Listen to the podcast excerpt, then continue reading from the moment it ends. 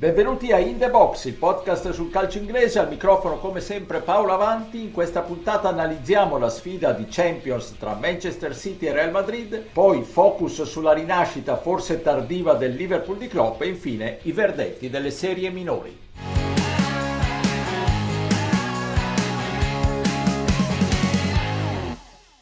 Camavinga, that's picked off by Rodri. Brilliant from Rodri.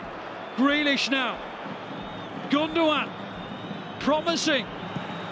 De Bruyne! It's as good a goal as the one that put the Blues behind.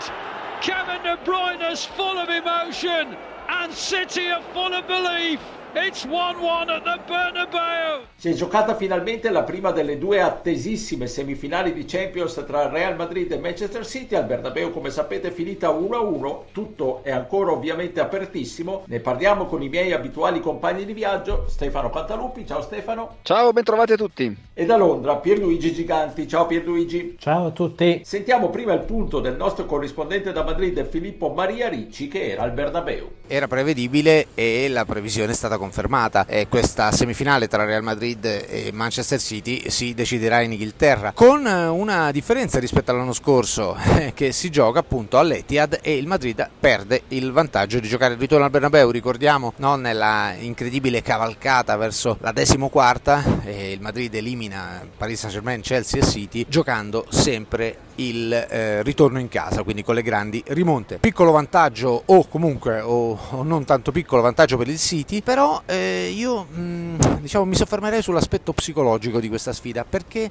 la partita dell'anno scorso o l'andamento della doppia sfida dell'anno scorso per me ha pesato eh, nella, nella, gara di andata di quest'anno. Eh, il, il City ha cominciato benissimo, no? I, i 5 tiri in porta nei primi 15 minuti, un possesso palla superiore al 70%, una, una superiorità che eh, sembrava schiacciante. Poi però cosa succede? Un piccolo errore, poi arriva il gol di Vinicius e il City si è sgonfiato, è praticamente quasi sparito dalla partita, ha trovato il pareggio eh, grazie anche un po' a una distrazione no, dell'unico momento di difficoltà vero in difesa del Real Madrid, però in generale non si è più visto quel eh, City brillantissimo dell'avvio di gara. Questo perché? Perché secondo me nella, nella testa tanto di Guardiola come dei giocatori del City eh, pesa ancora eh, lo shock no? l'anno scorso eh, ricordate all'89esimo eh, il City era in vantaggio 1-0 al Bernabeu il Madrid doveva fare due gol no? la grafica della televisione francese che dà il 99% di possibilità al City di passare il turno e il Madrid che si appiglia a quell'1% arriva poi ai supplementari con i due gol di Rodrigo e poi passa e va in finale mm, Altro tema per me caliente o interessante, Guardiola. Eh, ieri tra i due allenatori c'è stata per me una differenza abissale. Ancelotti ha fatto una partita perfetta perché ha iniziato eh, difendendo, perché sapeva che comunque il suo centrocampo un po' vecchietto, no? con Modric 37 anni, Cross 33 e il giovane Valverde, va bene, però gli altri due appunto già più avanti con l'età avrebbero fatto fatica a, a, così a, a, confrontarsi con l'esuberanza degli avversari e il possesso degli avversari, quindi li, lui li mette dietro, eh, li fa aspettare, poi però cosa fa? Cambia, passa dal 4-3-3 al 4-2-3-1, Valverde un pochino più arretrato, Modric un pochino più avanzato e, ed è una mossa che ha incartato il City Guardiola invece ha scelto l'immobilismo. E qui attenzione perché eh, la scelta di non fare cambi per me è quello che in, in Spagna viene definito per me in maniera assolutamente brillante un attacco d'entrenador, cioè un attacco d'allenatore, come se appunto ti prende mh, così la, la mania di dover lasciare il segno per forza su una partita. Come fai a non fare cambi quando hai un Bernardo Silva eh, chiaramente in difficoltà, Haaland in una serata opaca, in panchina hai gente come Mares, come Foden, come Julian Alvarez, e, mm,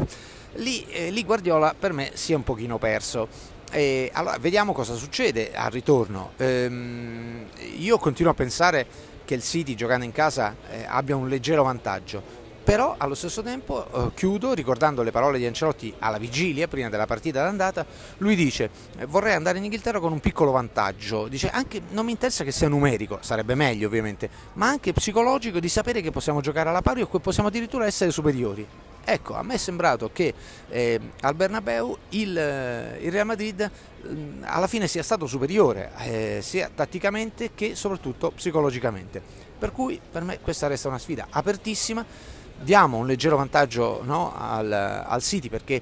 non ha perso al Bernabeu e quindi con la vittoria passa però ecco, occhio al, al tema mentale e che può essere superiore al tema ambientale. Allora Stefano, tutto ancora aperto, anch'io ho visto un po' meglio il Real Madrid. Sì, onestamente non me l'aspettavo, ma è stato proprio così, eh, nonostante un avvio del City che sembrava ricalcare un po' quello che si era visto nella scorsa stagione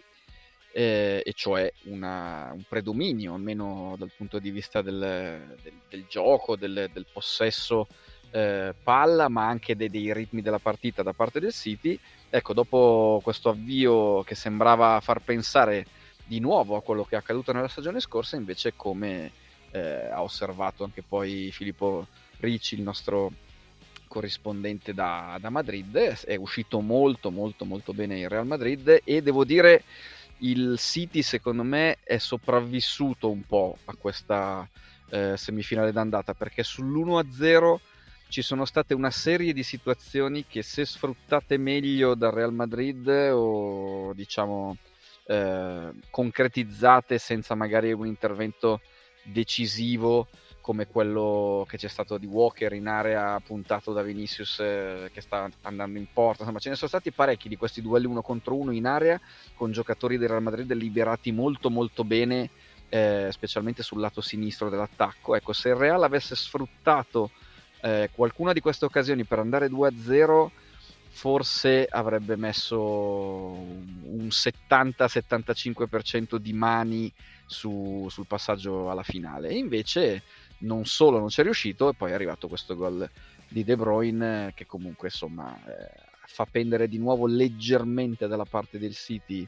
il pronostico, però è un Real Madrid che ha fatto vedere di, di essere sempre la squadra più forte d'Europa. Io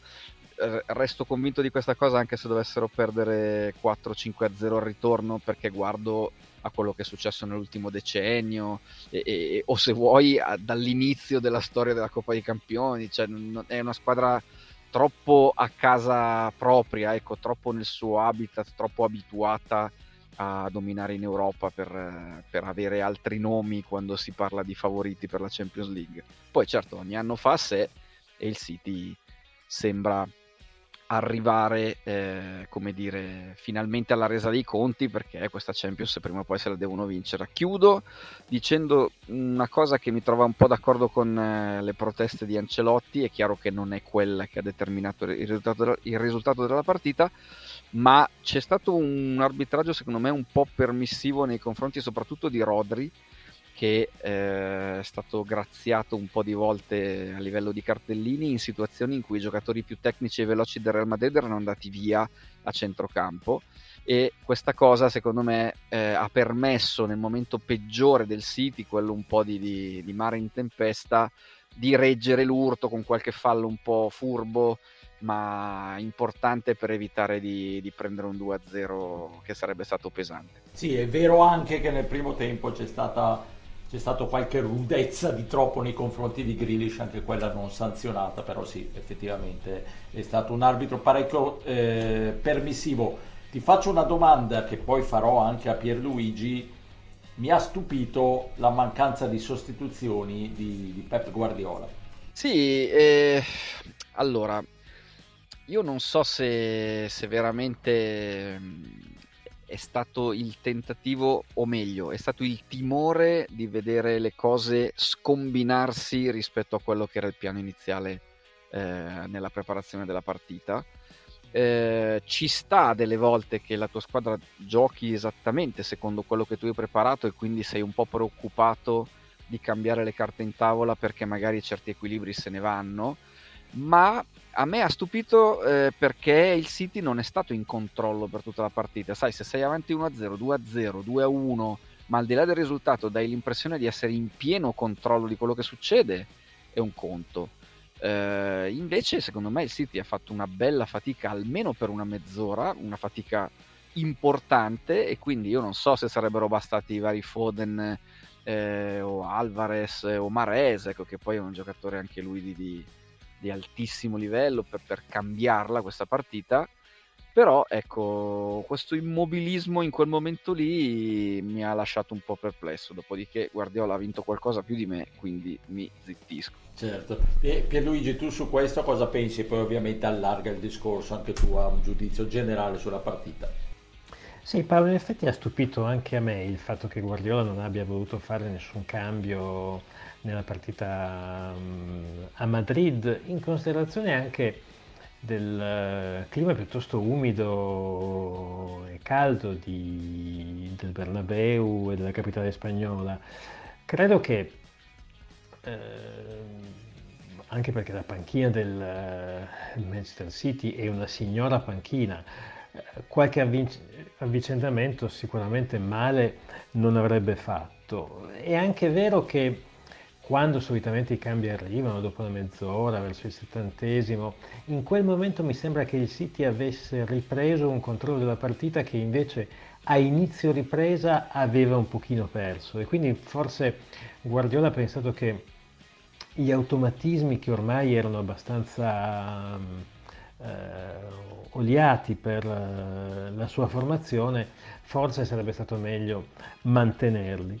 Eh, automatismi peraltro mi portano a fare una considerazione tattica che mm, secondo me è abbastanza interessante, cioè il fatto che il City si, ha giocato contro il Real Madrid in due maniere diverse, a seconda che eh, fosse in fase difensiva o fosse invece in fase di possesso palla, perché in difesa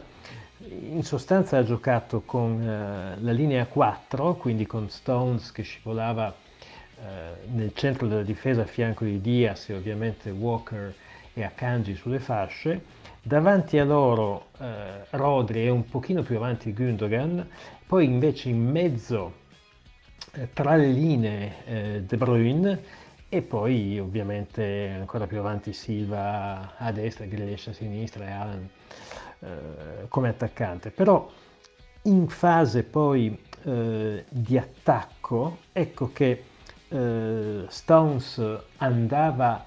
a posizionarsi in un centrocampo che era quasi un rombo con eh, Rodri eh, davanti alla difesa, Gundogan sul centro-sinistra e De Bruyne eh, sempre libero di agire tra, tra, le, tra, gli spazi. E invece in difesa um, un terzetto che era quello di Walker, Diaz e Akanji, quindi Walker e Akanji che in questa fase si, si, accentravano molto di più e secondo me um, è uno schema che ha funzionato abbastanza bene perché il, uh, il City anche nei momenti di difficoltà, come dicevo prima, a inizio ripresa, non ha concesso tantissimo al uh, Real Madrid. Secondo me ha fatto una partita equilibrata, trovo che abbiano chiuso bene gli spazi, hanno sfruttato eh, nella fase, eh, come dicevo prima, di possesso palla il, eh, il, vantaggio numerico a centrocampo che ha portato anche ad avere De Bruyne che si è spesso inserito dove il Real Madrid aveva un uomo in meno e abbiamo visto quanto ha fatto mai in occasione del gol. Poi, insomma, il Real Madrid è il Real Madrid, per cui soprattutto in Champions, no? lo diceva giustamente Valverde, l'ex allenatore del Barcellona, quando pensi di essere sul punto di batterli è proprio quando la perdi. E il Real Madrid ha segnato avendo il 28% di possesso palla nel primo tempo e ha chiuso il primo tempo con un, un tasso di gol attesi, i famosi expected goals, di 0.03, non 0.3, 0.03, il che secondo me la dice lunga su come sia andato il, il primo tempo e su come il, il, eh, il, City abbia preso quella rete veramente inaspettata. E tutto sommato quel gol non arriva neanche troppo da grossi errori del City perché è vero che Bernardo Silva l'ha perso un po' malamente quella, fa- quella palla, però poi quando Modric eh, ti fa quel colpo di esterno, quando Camavinga mette in moto tutta la sua fisicità e soprattutto quando Vinicius eh, Junior che secondo me Walker aveva tenuto fino a quel momento molto bene sulla fascia, si accentra, inventa quello che inventa, secondo me c'è ben poco da fare, c'è, non, non, c'è un, uno schema che tenga. Quindi eh, io penso che il, il, City secondo me ha giocato una buona partita, eh, non ottima perché secondo me nel secondo tempo avrebbe potuto fare un po' di più, però una buona partita e poi anche aggiungo che eh, in particolare Alan mi è sembrato un po' troppo slegato e lontano dal gioco del, eh, del resto della squadra. Ora Olan eh, comunque, è comunque un ragazzo di, di 22 anni, è comunque un giocatore che era la prima volta che giocava al Bernabeu, per cui non è che possiamo attenderci che ogni 45 minuti faccia un gol, forse ci ha abituato fin troppo bene, però è chiaro che mm, non mi è sembrato che mm, eh, l'integrazione del norvegese con il resto della squadra abbia funzionato particolarmente bene nella, nella sera del Bernabeu. Però al di là di questo, al di là di qualche piccolo mm, eh, punto interrogativo, mi sembra che comunque il, il, il City abbia, abbia fatto, come dicevo prima, una buona partita. Andrei molto cauto nel dire che il City sia favorito per il ritorno, eh, però perché secondo me mh, mm, intanto eh, il fatto che abbia segnato in trasferta, non, come sappiamo, non vale più assolutamente nulla. Non è che l'Etihad sia una fortezza eh, che intimorisca gli avversari, non è che il Real Madrid se ne faccia un baffo eh, del, de, del pubblico contrario, ha dimostrato in tutta Europa eh, di vincere da una parte e dall'altra, per cui francamente io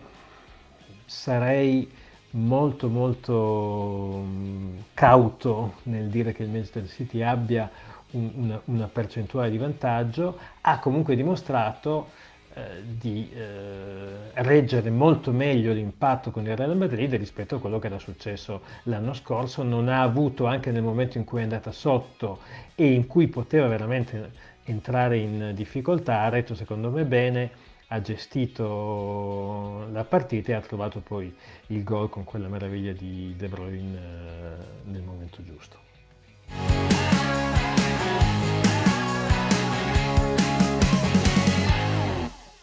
Picks out Fabinho, who picks out Van Dijk, who picks out Salah, who scores. It's unselfish from Virgil van Dijk, and who else is on hand to turn the ball home from Mohamed Salah? Sei vittorie di fila per il Liverpool e in queste sei giornate lo United ha vinto tre volte, perso due, pareggiato una e i Reds ora tornano a sperare nel quarto posto essendo a meno uno dalla squadra di Ten Hag ma con una partita in più. Ma come è rinato il Liverpool? Sentiamo il nostro corrispondente da Londra, Davide Chinellato. Forse un po' troppo tardi, ma meglio tardi che mai, ha detto Jürgen Klopp dopo l'ultima vittoria del suo Liverpool. Beh, forse non è troppo tardi affatto per il Liverpool, rilanciato da sei vittorie consecutive e adesso addirittura in corsa per chiudere al terzo posto dietro Manchester City e Arsenal. Sembrava un risultato assolutamente irraggiungibile per i Reds in questa che è una stagione che solo poche settimane fa Klopp ha detto verrà ricordata per il 7-0 allo United. Invece i Reds si sono rimessi a spingere e sulle sei vittorie consecutive ci sono le firme dei soliti noti Mo Salah su tutti, con i suoi gol, continua a scalare la classifica dei migliori realizzatori nella storia del Liverpool, ma anche giocatori ritrovati come Trent Alexander Arnold, eh, sembrava vivere una stagione di ridimensionamento che invece nelle ultime partite è tornato a, a sfornare assist. Il Liverpool resta dietro rispetto a Newcastle e Manchester United che stanno davanti, che hanno anche eh, una partita in meno, ma hanno un calendario un po' più complicato. Il Liverpool in questo momento, tolte le prime due, è probabilmente la miglior squadra, la squadra più in forma della Premier League e eh, soprattutto si è rigenerata con queste vittorie che potrebbero essere un clamoroso trampolino di lancio non solo per chiudere alla grande questa stagione e dare comunque un significato diverso a un'annata che sembrava disastrosa, ma soprattutto potrebbe essere il trampolino perfetto per la ripartenza del Liverpool. Sappiamo benissimo quanto la Champions League voglia dire soldi, quanto voglia dire possibilità di fare un mercato diverso rispetto a quello che potrebbe essere eh, con la prospettiva di giocare in Europa League anche se ti chiami Liverpool. Allora in queste ultime eh, partite, in queste due settimane che mancano alla fine della Premier League, il Liverpool proverà a fare l'impresa, non serve finire terzi, basta arrivare quarti per conquistare quella Champions League eh, che vorrebbe dire che la ripartenza verrà accelerata e gli obiettivi saranno comunque quelli di una grandissima squadra con grandissime ambizioni già dalla prossima stagione. Stefano, come il sospetto che avevi ragione tu, ed è sempre brutto autocitarci, però per una volta ce lo concediamo, quando dicevi che la crisi del Liverpool era dovuta tanto anche a quel mondiale infilato lì in, me- in mezzo alla stagione. Adesso il Liverpool sta giocando come il Liverpool dell'anno scorso.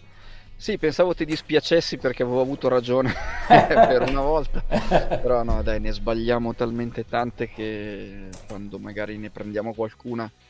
possiamo, possiamo riderci sopra ed esserne contenti. Sì, in realtà, oddio, è un prezzo un po' troppo alto quello che ha, che ha pagato il Liverpool perché è vero che è una anomalia, è vero che magari ad alcune squadre con le caratteristiche dei Reds abituate anche a trovare un ritmo e tenerlo settimana dopo settimana, eh, questo tipo di evento così a metà calendario eh, diciamo dà molto fastidio, però boh, ho come l'impressione, ma forse l'avevo già anche detto un'altra volta, che l'atteggiamento anche di Klopp che ha fatto un po' tutta l'inizio della stagione anche la preparazione a dire eh vabbè adesso c'è sto mondiale ci siamo svegliati tardi bisognava dire di no cinque anni fa sei anni fa insomma ha trasmesso un po' un messaggio che eh, si è trasformato in una specie di alibi per la squadra no? dava un'impressione di scoramento che per uno come Klopp che è l'energia in persona strideva un attimo ecco, rispetto a quello che siamo abituati a vedere. Ora sono tutti professionisti strapagati, stranavigati, straesperti, quindi uno direbbe mh, serve altro ecco, per, per mandare giù di morale una squadra. Però quando il tuo allenatore, che è il tuo grande trascinatore, bravissimo, preparatissimo, quello che vuoi, è il primo a essere convinto che si stia per cominciare una stagione così, eh, poco, ehm, come dire, una stagione poco realistica dal punto di vista del, dei valori in campo, secondo me dopo un po' squadra, la squadra potrebbe averne risentito. Eh, si fossero svegliati un attimo prima, visto che mi sembra che lo United stia facendo tutto il possibile per mandare alle ortiche una stagione che fino a marzo poteva essere considerata anche molto buona, eh, secondo me in questa volata finale per la Champions sarebbe stata proprio lo United la squadra che rischiava di più di essere riassorbita e non il Newcastle che pure vabbè, ha ceduto il passo all'Arsenal in una partita recente però all'Arsenal di quest'anno contro l'Arsenal di quest'anno si può perdere il Liverpool non è affatto tagliato fuori da, dalla possibilità di assorbirne una de, tra Newcastle e Manchester United ma soprattutto ecco direi che se il grande discorso era ma Klopp è ancora allenatore giusto per il Liverpool, non per le capacità ovviamente, ma perché a un certo punto i cicli eh, vanno a una conclusione e gli allenatori hanno proprio meno carisma, meno presa rispetto a uno spogliatoio,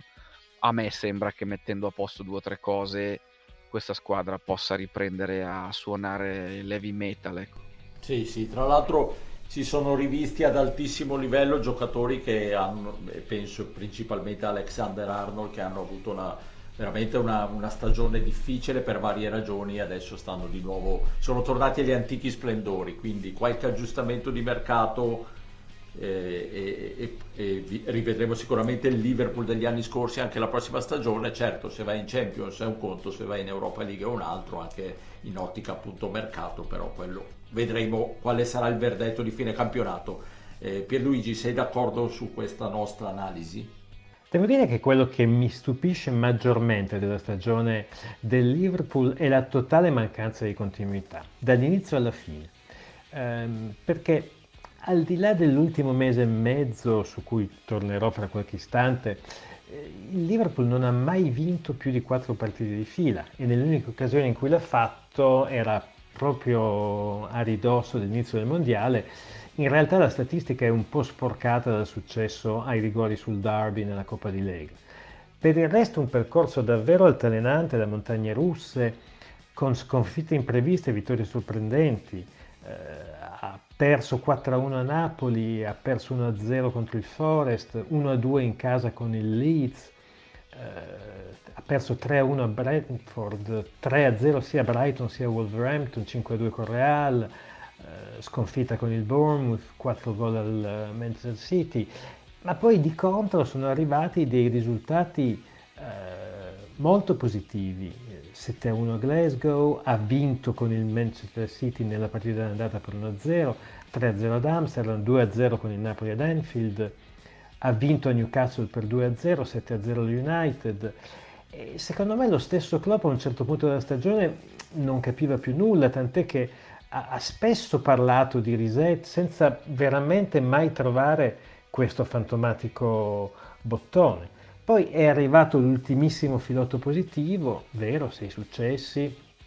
però attenzione perché queste vittorie sono arrivate con avversarie o di livello relativo, Leeds, Forest, West Ham, o con formazioni che erano già un po' in spiaggia, il Fulham, il Brentford e il Tottenham. Quindi andrei molto cauto nel dire che, il, che i Reds abbiano svoltato, anche se i due ultimi clean sheet, il numero 99 e il numero 100 di Allison, fanno comunque ben sperare perché la difesa era stata uno dei punti deboli della squadra, però francamente eh, mi sembra anche improbabile un aggancio al Manchester United perché un punto di svantaggio con una partita giocata in più quando mancano 3 o 4 turni al termine, tanto più che il calendario dello United non è complicatissimo, insomma mi sembra un po', un po complicato. Ora, perché è stato così discontinuo? Ma eh, penso che mh, mm, qui a In The Box, eh, nel nostro pod, ne abbiamo parlato abbastanza e abbiamo evidenziato alcuni dei, dei motivi. Senza dubbio eh, gli over trentenni sono troppi, sono nove, non ce la fanno a reggere i ritmi di Klopp Qualche infortunio di troppo c'è stato, penso a Conate, penso a Thiago Alcantara, penso a Keita, penso a Oxlade Chamberlain, Diaz, Jota, Firmino, Bajcetic. Eh, il mercato estivo poi non è stato particolarmente convincente. È arrivato sostanzialmente quasi solo Nunez, è stato l'acquisto di Grido, ci ha messo più tempo del previsto per ambientarsi, a livello contabile penso che ci si aspettasse di più delle sue nuove reti, eh, nove reti in campionato. Certo, qualche aspetto positivo c'è stato, perché a sprazzi elementi come Jones, Elliott, Fabio Carvaio, Bajcetic hanno fatto vedere numeri eccellenti e Gakpo, eh, nonostante sia arrivato a stagione in corso e subito dopo il mondiale ha confermato di essere comunque un giocatore, una pedina fondamentale per il futuro del Liverpool. Secondo me la campagna di rafforzamento che arriva è eh, fondamentale per questo Liverpool e deve essere una campagna di rafforzamento importante, ovviamente gestita da Klopp, eh, che è una sicurezza, non direi assolutamente che si debba mettere, penso che non, insomma, non, non verrebbe in mente a nessuno, credo, di, di metterlo in, in, discussione. Però per il prossimo anno, eh, adesso che sono partiti Michael Edwards e Julian Ward, eh, che sono stati due precedenti direttori sportivi, dovrebbe arrivare Jörg Schmatke, tedesco, eh, proveniente dal Colonia, lui avrà il compito di ringiovanire una formazione che ha bisogno di qualche innesto di spessore, in particolare in mezzo al campo. Non arriverà Bellingham, che probabilmente andrà al Real, sono seguiti McAllister, Rice, Caicedo, Barella, Mount e qui è dove veramente c'è bisogno di uno, due eh, innesti importanti, ma secondo me c'è bisogno di rinforzi anche in difesa perché al di là di Konate e Van Dijk eh, serve un centrale difensivo. Gomez non è adeguato per il livello dei Reds e Matip è in fase calante, fisicamente molto fragile. E poi con Alexander Arnold che ormai si sta spostando sempre più eh, in pianta stabile a centrocampo, un po' come fa Stones nel City, secondo me ci vorrebbe anche un'altra opzione sulla fascia, che possa essere un difensore che magari è capace di scivolare dal centro verso la, verso la destra, eh, o magari si potrebbe ipotizzare un nuovo Liverpool con tre centrali difensivi e magari Alexander Arnold e Famiglio stabilmente avanti alla difesa. Però anche qui obiettivi per la retroguardia, si fanno i nomi di Montiel, di Guardiol e di Ginter, sicuramente c'è necessità di agire anche in, in quest'area del, del campo. Quindi ripeto, eh, Schmatke eh, quando arriverà, perché sembra che sia praticamente fatta, eh, ha veramente un, uh, un, compito determinante perché questo, questo Liverpool uh, ha bisogno, non, non, dico di una rivoluzione, ma sicuramente ha bisogno di, di, tanti, di tanti ritocchi importanti.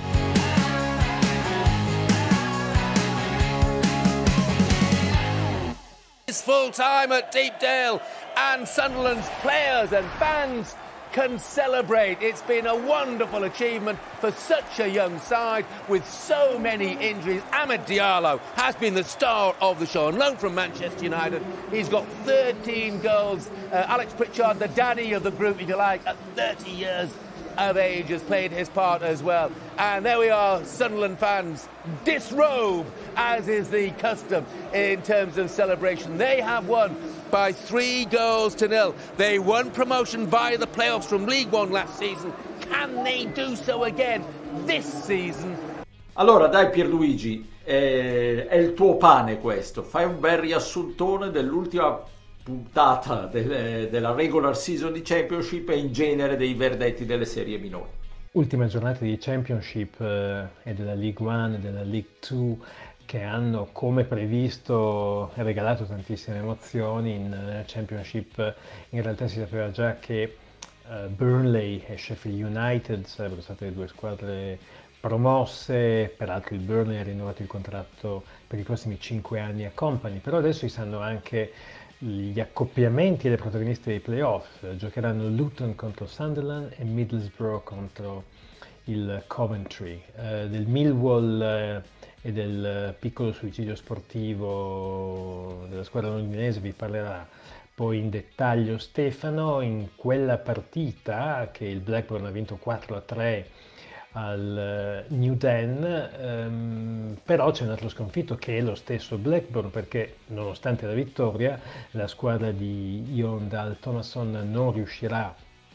ad andare ai playoff nonostante i due gol in questa partita di Ben Brereton Diaz perché è arrivato a pari punti con il Sunderland ma il Sunderland ha una differenza reti nettamente migliore rispetto ai Rovers eh, parliamo di eh, 13, più 13 per il Sunderland, meno 2 per il Blackburn. Sunderland che negli ultimi 90 minuti è andato a vincere fuori casa sul terreno del Preston, un rotondo 3-0, ha fatto peraltro un gol meraviglioso di Allo, eh, un giocatore ex atlantino adesso del Manchester United e che è appunto in prestito nel nord-est dell'Inghilterra. Il Coventry invece ha preso il punto che voleva a Middlesbrough, ha fatto 1-1 e proprio questa partita si rigiocherà ehm, come una delle due semifinali dei playoff. Ricordiamo che le semifinali sono già in programma questo weekend e poi nel eh, martedì e mercoledì successivi, quindi nel giro di pochi giorni avremo già le finaliste che poi come sempre eh, si affronteranno a, a Wembley. Um, parliamo invece di retrocessione e um, si sapevano già le retrocesse, quindi l'ultima giornata non ha deciso nulla. Erano Wigan, Blackpool e Reading, peraltro due di queste squadre hanno avuto dei problemi di penalizzazione per motivi leggermente diversi, il Reading è stato penalizzato di 6 punti perché per il secondo anno consecutivo um, ha avuto problemi eh, finanziari, eh, irregolarità finanziarie, non ha rispettato il piano, il cosiddetto piano di profit e sustainability, una, so- una sorta di financial fair play. Il Wigan invece ehm, ha avuto tre punti tolti a tavolino, eh, in questo caso per il mancato o ritardato pagamento degli stipendi, situazione che eh, si è, eh, è, accaduta in ben cinque eh, occasioni durante eh, l'intera stagione. Così i Latics eh, lasciano mestamente la Championship e sembrano anche essere in preda a notevoli problemi finanziari. Eh, parliamo adesso di League One dove sono state promosse il Plymouth Argyle che mancava dalla Championship dal 2010 e che ha totalizzato addirittura 101 punti e l'Ipswich Town che aveva giocato per l'ultima volta nella seconda divisione inglese nel 2018-2019. Ma in realtà eh, il, il, piatto forte del, della League One saranno gli spareggi perché ci sono quattro squadre veramente importanti, si affronteranno Sheffield Wednesday e Peterborough e Bolton Wanderers e Barnsley. E il, um, sorprende che il Derby County non sia riuscito ad arrivare tra le migliori sei, eh, tra le migliori sei squadre della, della divisione, ha perso l'ultima partita 1-0 a Hillsborough, terreno del Sheffield Wednesday e quindi per un anno ancora dovrà adeguarsi a giocare in questa categoria. Salutano invece la League One il Forest Green Rovers, l'Accrington Stanley, il Morecambe e l'MK Dons. Si salva in estremis il Cambridge che nell'ultimo turno ha superato per 2-0 il Forest Green Rovers e sorprende un po' che mm, l'11 di Milton Keynes eh, lasci appunto la, la, terza divisione inglese, non è dato anche lo 0-0 a Burton nell'ultima partita, però il prossimo anno ci sarà un uh, derby tra i Dons veri e quelli finti, almeno secondo uh, quello che pensano i tifosi del Wimbledon. Giocheranno infatti Wimbledon e MK Dons, tutte e due nella League 2 e questo darà ulteriore pepe alla quarta divisione inglese. Quindi arriviamo in uh, League 2 eh, terminiamo questa nostra ricognizione nelle leghe minori inglesi. League 2, le promosse sono Leighton Orient, Stevenage e Northampton. Playoff Carlisle contro Bradford e Stockport contro Salford City, peraltro questa ultima, Salford, è la squadra eh, di cui sostanzialmente The Class of 92 del Manchester United sono i proprietari. Si tratta di dei fratelli Neville, di Butt, di Scholes, di Beckham e di Giggs. Lasciano uh, l'English Football League, l'Harlepool e il Rochdale, il prossimo anno giocheranno in National League. National League da cui uh, è promossa, come ormai è noto, il Wrexham, ne abbiamo parlato ampiamente la settimana scorsa. Quest'anno hanno fatto baldoria sia in... Uh, in Galles con la parata um, sul bus, sia uh, a Las Vegas dove è stata, um, un, è stata pagata una vacanza prima ai giocatori dai proprietari di quattro giorni appunto nella, nella pazza Las Vegas. Quindi oltre al Wrexham, però l'altra cosa che volevo aggiungere è che la seconda squadra promossa in, uh, nella English Football League eh, verrà fuori dal, da, da, dallo um, playoff finale ehm, in cui giocheranno il Notts County e il Chesterfield. Notts County che ha ehm, eliminato il Bournemouth e Chesterfield che ha eliminato il Bromley.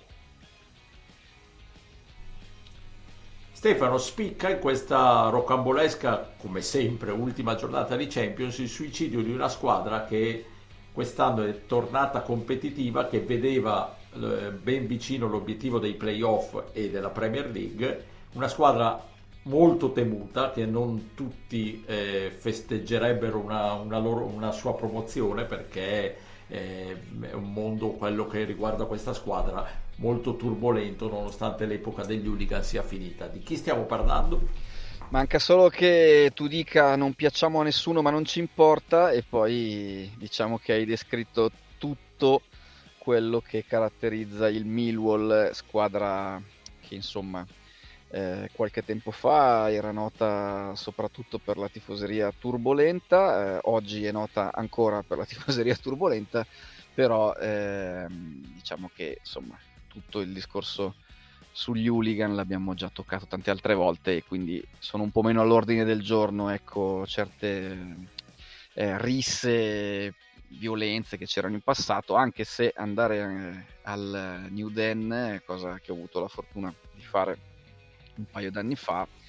eh, ci sono dei punti nel cammino in cui tutto sommato ti chiedi per quale motivo non sei andato a farti una birra in centro, ecco, piuttosto che sì, ti interrompo Stefano, io ero andato l'anno in cui il Millwall andò in finale di FA Cup, che poi perse col Manchester United. Alla mattina, la, la partita era il pomeriggio, non c'era in giro un'anima e fare il giro lungo la ferrovia, il ponte che poi ti porta allo stadio, qualche tremore l'ho avuto. Esatto, mi riferivo proprio a quei simpaticissimi tunnel nei esatto. quali tu entri magari da solo, come è capitato a me, e fuori ci sono del, dei figuri ecco, che, che sono lì eh, sicuramente solo e soltanto per andare a sostenere i ragazzi, però ecco, eh, passi qualche momento un minimo di apprensione e mi sembra che io e te siamo particolarmente impressionabili, quindi eh, sarà che un po' anche tutto quello che circola intorno alla storia di questa squadra, lo dicevamo già a livello di, di, di tifoseria, eh, un po' ci condiziona. Ecco. Però Stiamo al campo e il Millwall ha fatto una bellissima stagione fino all'ultima giornata, anzi mi viene da dire eh, fino al secondo tempo del, dell'ultima giornata perché ha mancato clamorosamente una, una promozione, non una promozione, almeno la possibilità di giocarsi la promozione eh, ai playoff, un posto che sembrava tutto sommato abbastanza, non dico sicuro, ma mh, alla portata, ecco. È vero che aveva uno scontro diretto con il Blackburn l'ultima giornata, ma eh, dopo essere andati avanti 3-1, il Blackburn tra l'altro che mi ha colpito perché è arrivato a giocarsi un posto nei playoff con una differenza reti negativa, che eh, non è una cosa che si vede spessissimo, però evidentemente hanno capitalizzato molto bene i loro, diciamo, i loro gol segnati, e però eh, ne hanno segnati parecchi nell'ultima giornata al New Den, ne hanno segnati 4 dopo essere andati sotto 3-1 e il Millwall che sembrava lanciato verso una vittoria casalinga che avrebbe permesso di, di tenersi dietro il Sunderland per esempio che poi è riuscito a prendere eh, il, posto, il piazzamento, il sesto posto che, che, che serve per andare a farsi eh, la, serve per avere la speranza di una gita a Wembley per, per la promozione in Premier League. Ecco, tutto questo è, eh, si è frantumato con un, una seconda parte di gara scellerata. Ora non so perché il Millwall è un po' di anni che sta cercando di, di fare almeno, almeno quel, quell'ultimo salto per riuscire a portare un'altra squadra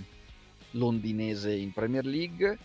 Eh, è un club secondo me che ha una discreta visione, una certa solidità ecco, dal punto di vista del piano e di quello che, che hanno in testa, è piuttosto continuo anche nel, nei risultati, tutto sommato già da qualche anno, però sta mancando questo